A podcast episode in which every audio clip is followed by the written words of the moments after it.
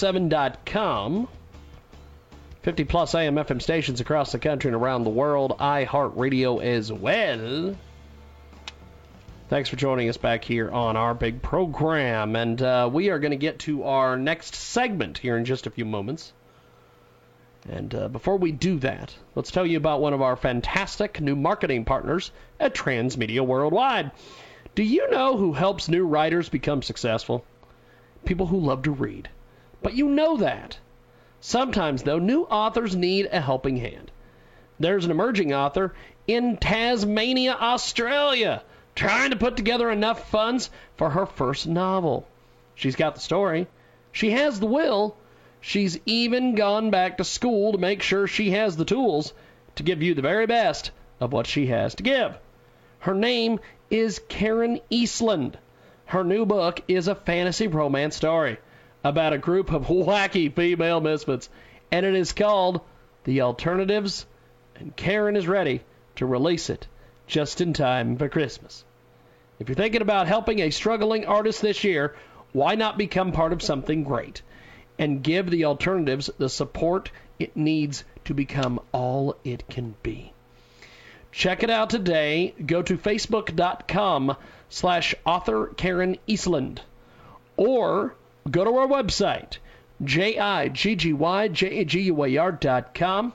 Click on the Karen Eastland banner and give her some support. Check it out today and tell them you heard about it here. Transmedia Worldwide. Now, let's get into our next segment of the big broadcast here on the Jiggy Jaguar Radio Show. We've got a great guest uh, waiting on the telephone. We are going to go to her right now. Uh, go ahead and give us a brief introduction on yourself, my friend. Hi, my name is Francisco, and I wrote The Good Girl's Guide to County Jail, your guide to incarceration. And um, unfortunately, it's a little bit of a story about a real incident that happened with me getting arrested in California. Well, well t- t- t- tell us a little bit about the uh, the book and why you decided to write it. I decided to write the book because I got arrested for carjacking with a deadly weapon and robbery, and I was charged basically for reclaiming my own car out of impound after paying for it. So definitely overcharged. I had no view of the penal code system in the U.S., and it was my first time in trouble with the law. So I was sitting in county jail. I was told I may never get out, that it may take 10 years. So I started writing the book in jail as a sort of a preemptive uh, device to help girls who may find themselves in situations where they were arrested as well for things that they may not have done. And it's sort of a, um, a guidebook for navigating through the penal system in a way that protects your rights and informs the reader and allows them to sort of take their own self-evaluation as far as how likely are they to be arrested, right? Because the statistics are showing that rates for women are going up pretty exponentially, and I think that that's a real misnomer for people. I think that they don't understand how bad it is, but um, that was a really good indication of how bad it is. It took me nearly 59 days to get out on a misdemeanor rather than three felony counts. So, and it did, for the most part, destroy a good portion of my life as well after the fact. So Wow. Yeah. So I felt I needed to write it for the American people with the problem with mass incarceration in the U.S. and um, the stakes have changed a little bit. And I'm I spent a lot of time interviewing women in the jail with me because I was a large population dorm. So I had the opportunity to really pick brains of some mastermind criminals or some naive little girls who done nothing wrong, but now we're learning the hard way how to fight through the system. You know, it scared me. I, you know, sure, it's a scary experience. You don't want to stay there.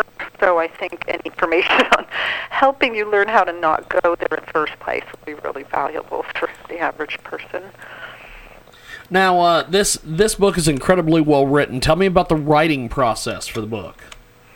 Oh, thank you for saying that. My process um, because I started it in jail, I literally just took handwritten pencil notes on the line paper that they provided, but I was able to get the interviewing portion done by the time I got out of jail. And then when I got out of jail, I did a lot of statistical research. So then I just interwove that into what I'd learned on the inside. So I tried to write it in a way that was kind of crisp and clean, that wouldn't be depressing. It's not a topic you really want to read about. I certainly didn't want to ahead of time.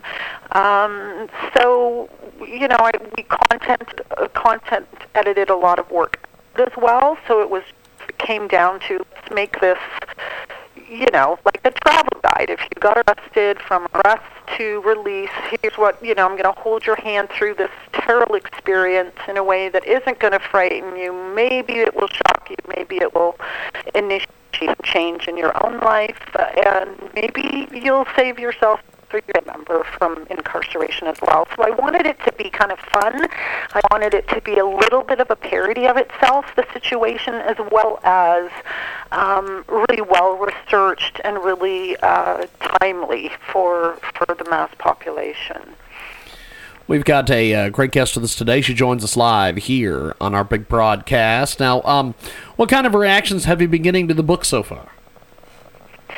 Um, I people when they hear the title they laugh a lot because they think oh well that's you know an interesting title. Um, they uh, I, i'm getting a lot of really good reaction which you know you write something and you hope for the best and you hope you make an impact and then you wait and you see what happens. But for for the most part good girls guide has gotten a really good start and i'm really pleased.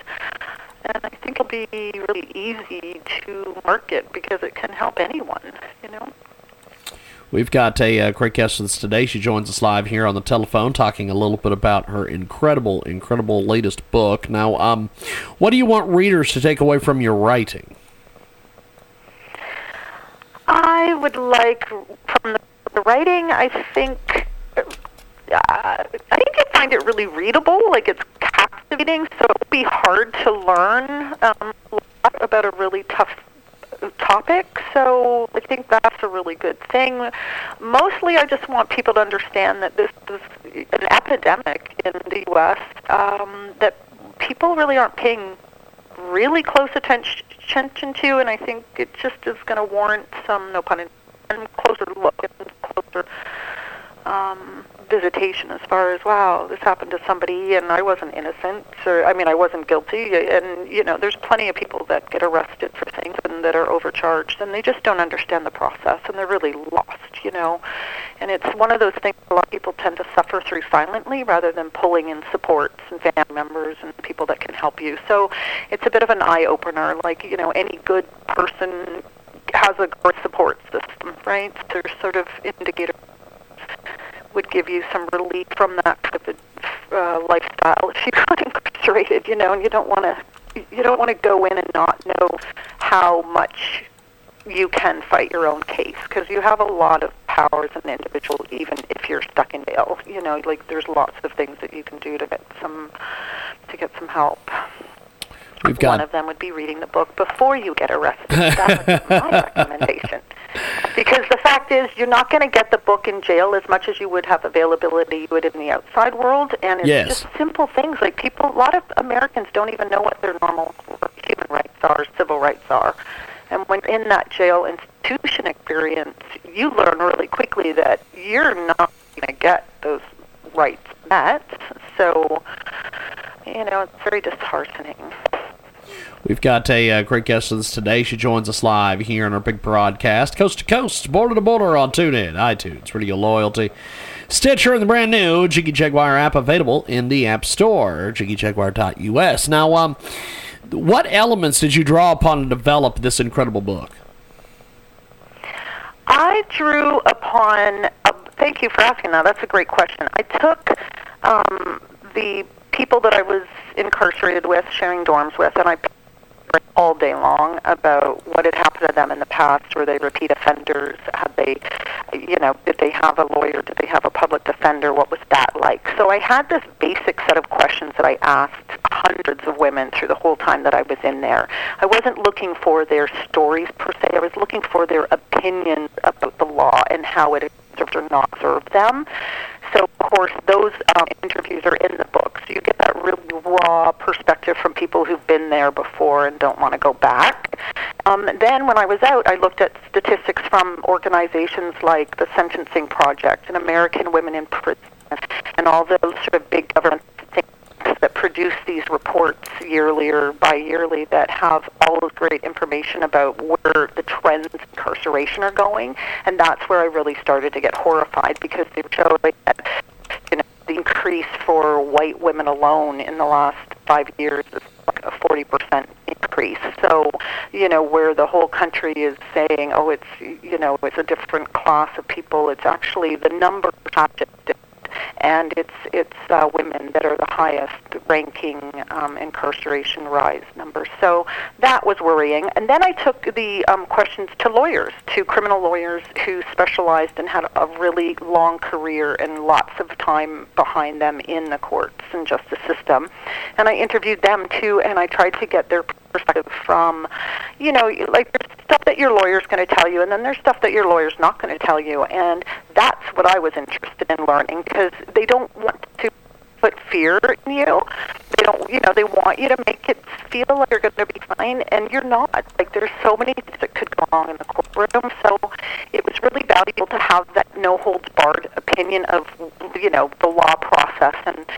That, you know, when you do, I think one of the most valuable things I heard from one of the lawyers that I interviewed was that by the time the police report is written and you've been arrested, you show up in court on your arraignment date, any judge and any DA is going to look at that as God's truth. So if the report's been over embellished or fudged or whatever they've done to it, it's not going to translate that way in court. It's going to look worse in the court. So you're already starting off with this horrible overlay of fear, and then you've got to kind of work your way through it. It helped to get that perspective from the lawyers because um, you really need it. And I, and I have a lot of research into just um, you know, the after effects of what happens to women when they come out of jail and they don't have support systems in place and things like that. And also, there's some really easy things that you can do to protect your own life in the way of affidavits and things like that that I recommend and that I put in the book that are really easy to fill in and tear out. And I've sort of taken all the um, mystery out of. So if you've got kids and you're breaking the law, you know eventually you're going to get arrested. Maybe it would be good to have one of these affidavits in place so that if something does go wrong, your kids aren't going to suffer as much as they would have if you weren't prepared. So that was happening a lot as well. Like it's a really dismantling of the American family. This whole mass incarceration move, and it's it's really sad. I had no idea it was so bad, and I would never have believed it if I hadn't been there myself to see it with my own eyes. We've got a uh, fantastic, fantastic guest with us today. She joins us live. Now, uh, before we let you go, my friend, how do we get a hold of you online? Well, uh, there's a few places. Um, I do have a website, ellenmariefrancisco.com, and the publishing company